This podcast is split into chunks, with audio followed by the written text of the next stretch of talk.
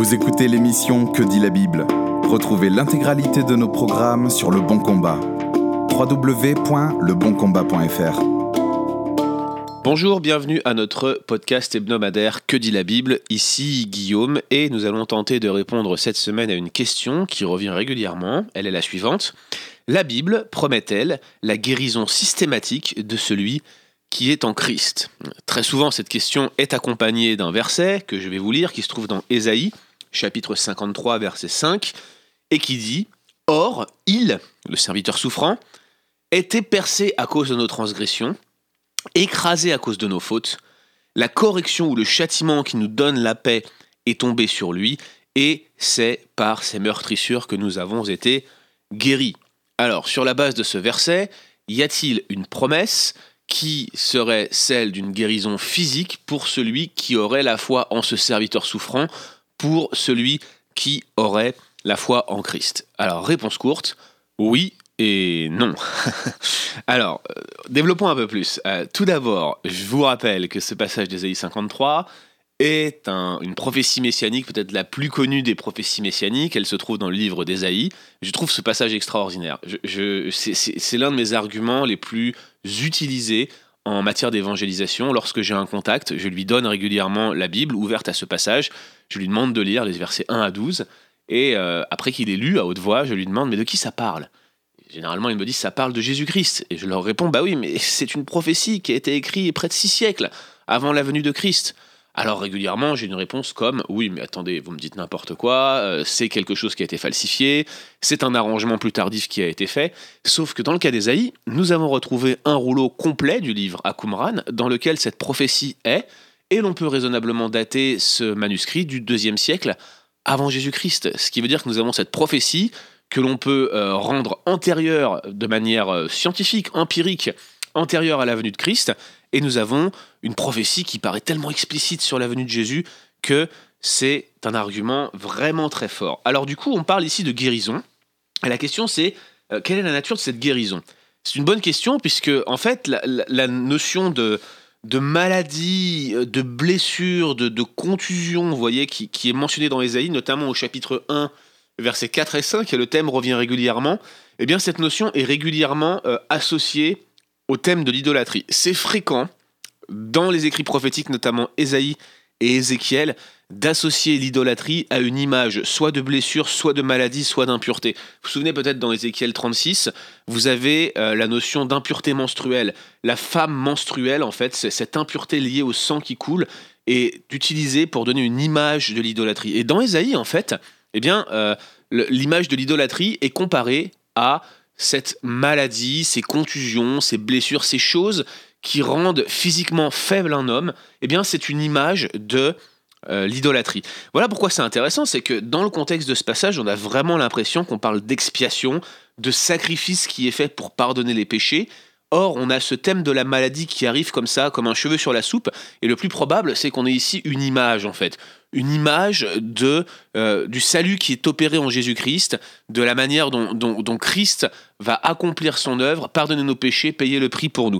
D'ailleurs, ce qui est vraiment intéressant, c'est que ce passage est mentionné dans le Nouveau Testament, 1 Pierre 2, 24, et sans aucune ambiguïté possible, Pierre l'associe à l'expiation au salut en Jésus-Christ. Alors, je suis en train de vous dire que ce passage, il faut le disqualifier dans la discussion si on veut se poser la question d'une guérison systématique des chrétiens.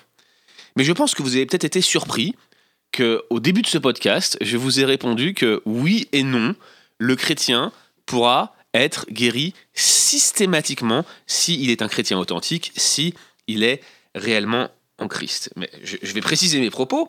Oui, la guérison physique est acquise par l'œuvre de rédemption pour tous les croyants. Et je ne suis pas en train, chers auditeurs, de rigoler. Il y a bien une guérison physique acquise pour tous les croyants. Alors vous vous dites, mais c'est incroyable. Guillaume est devenu charismatique extrême, alors que quelques semaines auparavant, il nous faisait un podcast pour nous dire que le parler en langue tel que pratiqué dans les églises charismatiques n'est pas le parler en langue tel que pratiqué par les apôtres et les premiers disciples. Alors que se passe-t-il? Est-ce que sur la guérison, Guillaume aurait euh, changé complètement de point de vue? Pas du tout, mais pour, expliciter ma position, il est nécessaire que nous comprendions bien ce que j'appellerais la tension déjà, pas maintenant. La tension entre le déjà arrivé et ce qui n'est pas encore arrivé, le déjà et le pas maintenant. Cette euh, tension est, décrit un phénomène qu'on retrouve notamment dans le Nouveau Testament et qui a été mis en évidence euh, par plusieurs chercheurs, mais popularisé par quelqu'un qui s'appelle George Eldon Ladd, dont la théologie du Nouveau Testament est d'ailleurs disponible en français. D'ailleurs, je vous, conseille de la lire et de vous la procurer. C'est un ouvrage de référence et Excel 6 a bien fait de le traduire.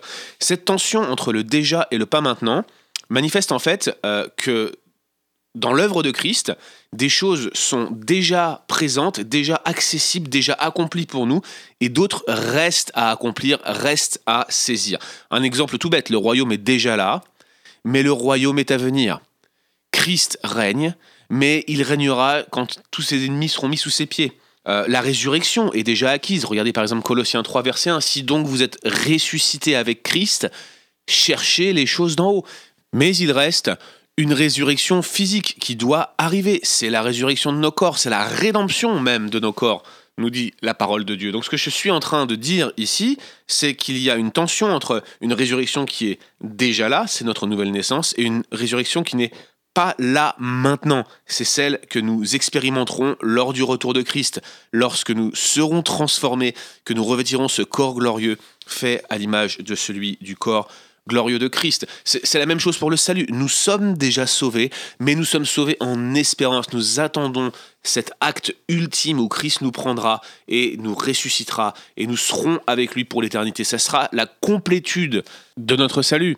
Et donc, l'œuvre de Christ se fait en quelque sorte d'une manière progressive. Il l'initie en mourant à la croix, il la complétera lors de son retour. Cette tension entre le déjà et pas maintenant me permet de répondre à la question des miracles de guérison.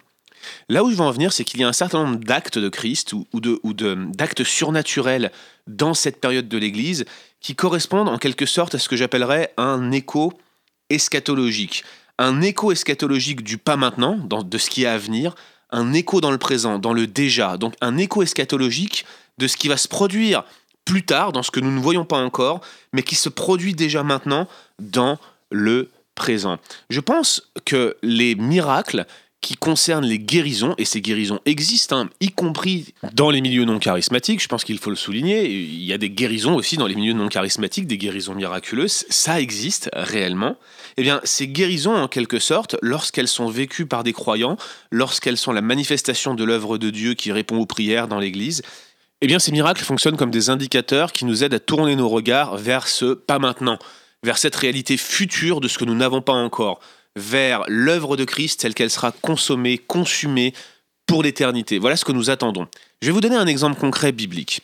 Dans la Bible, vous avez un certain nombre de résurrections physiques. Par exemple, celle de la fille de Jérus, vous avez Lazare, ça c'est dans le Nouveau Testament. Mais dans l'Ancien Testament, vous en avez aussi. Par exemple, lors de l'enterrement de ces hommes euh, qui allaient être enterrés euh, et une troupe de Madianites, je crois, qui va pour les attaquer, ils sont jetés précipitamment dans le caveau du prophète Élisée. Et alors qu'ils touchent son corps, il ressuscite. Vous voyez, ces résurrections-là sont réelles. C'est-à-dire qu'elles sont décrites dans la Bible nous croyons que ce que dit la Bible est vrai, par conséquent, nous pensons que, ces résurrections sont réelles. Mais il y a une différence entre ces résurrections, que ce soit dans le Nouveau Testament ou dans l'Ancien Testament, et la grande résurrection qui nous est décrite dans 1 Corinthiens 15. Quelle est cette différence? Eh bien, Lazare, la fille de Jérus, ces hommes qui ont été jetés dans le tombeau d'Élysée, eh bien, ces gens-là sont ressuscités, ont vécu un miracle, ils sont revenus des morts, mais ils sont morts à nouveau. Or, la grande résurrection, celle que nous attendons, celle qui est dans le pas maintenant, ce que nous voyons dans notre futur, ce que nous attendons de la part de Christ, cette résurrection-là sera une fois pour toutes. Nous ressusciterons pour la vie éternelle et nous revêtirons un corps incorruptible. Nous ne mourrons plus. Il essuiera toute larme de nos yeux et nous vivrons éternellement. Alors qu'est-ce qu'il faut penser de ces mini-résurrections? Eh bien c'est là ce que j'appelle un écho eschatologique. C'est un écho eschatologique dans le déjà qui pointe et qui tourne nos regards vers cette grande résurrection du pas maintenant. Ce que je suis en train de vous dire, c'est que lorsque Christ essuiera toute larme de nos yeux, lorsque nous serons dans sa présence pour l'éternité, il va de soi que nous n'aurons plus aucune maladie, souffrance, contusion, blessure ou autre chose semblable pourquoi? Parce que nous serons avec lui, nous aurons un corps qui sera semblable au sien, nous vivrons éternellement. Cette vie sera derrière nous. Il n'y aura plus de péché, il n'y aura plus de mal, il y aura l'arbre de vie qui servira à la guérison des nations. Comprendre ici encore une image du même type que celle d'Ésaïe 53. Comprenez ici, le point, c'est que chacun de ces miracles que nous expérimentons dans cette vie, toutes ces guérisons dont nous sommes témoins ou dont nous entendons parler, ces résurrections qui nous sont décrites dans le Nouveau Testament et dans l'Ancien, ne sont que des échos, des répétitions du grand miracle à venir, de ce qui va venir dans l'éternité. Donc oui, il est question de la rédemption de nos corps, il est question d'une guérison physique pour tous les croyants authentiques, et cette guérison physique sera acquise à la résurrection. Tous les miracles bien réels que nous pouvons expérimenter dans cette vie ne sont que des échos eschatologiques. Ce ne sont que des répétitions du grand miracle à venir quand Christ reviendra. Alors ils sont réels ces miracles, ils sont des témoignages de la souveraineté de Dieu, mais la souffrance est aussi un témoignage parfois de la souveraineté de Dieu. La guérison systématique n'est pas pour le déjà. Oui, nous pouvons prier pour la guérison, oui, nous pouvons espérer la guérison. C'est possible que Dieu le fasse. On peut oindre d'huile, c'est ce que dit Jacques. Alors, est-ce qu'il faut littéralement oindre d'huile comme il le faisait du temps où Jacques écrivait son épître? C'est une question qui mérite d'être posée. Il faudrait peut-être qu'on fasse un podcast là-dessus. Je crois que notre ami et collègue Florent Varac en a fait un d'ailleurs sur ce sujet. Mais ce que je veux dire ici, c'est que la grande délivrance, le grand miracle et la grande guérison sont pour notre futur glorieux. Alors Isaïe 53.5 ne qualifie pas les croyants pour une guérison physique systématique dans le présent, dans le déjà. Et en concluant ce podcast, j'aimerais avoir une pensée pour ceux qui nous écoutent et qui souffrent dans leur corps, qui souffrent physiquement, que ce soit par une maladie ou autre chose. Oui, il y a bien une délivrance, chers amis. Oui, il y a bien une guérison qui vous est promise, mais elle n'est pas systématique dans le déjà. Heureux ceux qui sont affligés, car ils seront consolés. Je crois que ce passage s'applique réellement à vous, comme à tous ceux qui souffrent. Et il faut se souvenir que nous vivons dans un monde qui est déchu, dans un monde qui est marqué par le péché, et nous attendons un monde glorieux, une cité glorieuse, un corps glorieux, un sauveur glorieux que nous verrons face à face. Voir face à face notre sauveur. Quel parfait bonheur, nous dit le cantique. Ces miracles, ces guérisons, ces échos eschatologiques ne sont que des échos. Ils nous aident à tourner notre regard vers ce futur glorieux, vers notre sauveur. Souvenons-nous-en. La souffrance aussi nous aide à tourner nos regards vers Christ, oui, il est vrai que la souffrance peut nous endurcir et nous éloigner de Dieu parce que nous tomberions dans l'amertume, nous, murmurerions contre sa souveraineté. Mais il y a une chose qui est vraie, c'est que les miracles et la recherche frénétique des miracles peuvent agir de même. Combien de personnes ai-je vu courir euh, de réunion de délivrance en réunion de délivrance sans jamais réellement être délivrées et avoir fait de l'évangile une boîte à miracles? Ce n'est pas ce que l'évangile est. L'évangile, c'est l'évangile glorieux de notre Sauveur Jésus-Christ. Et ce que nous attendons, c'est ce qui sera révélé dans les derniers temps, et nous l'attendons dès maintenant avec l'esprit et avec les armes que le Seigneur nous donne afin que nous puissions marcher avec lui. Donc prions pour la guérison, cherchons à ce que ceux qui souffrent autour de nous puissent être soulagés, mais n'oublions pas que la grande guérison est à venir. C'est ce salut eschatologique, ce pas maintenant qui sera complet quand Christ reviendra. Merci d'avoir écouté cet épisode de Que dit la Bible.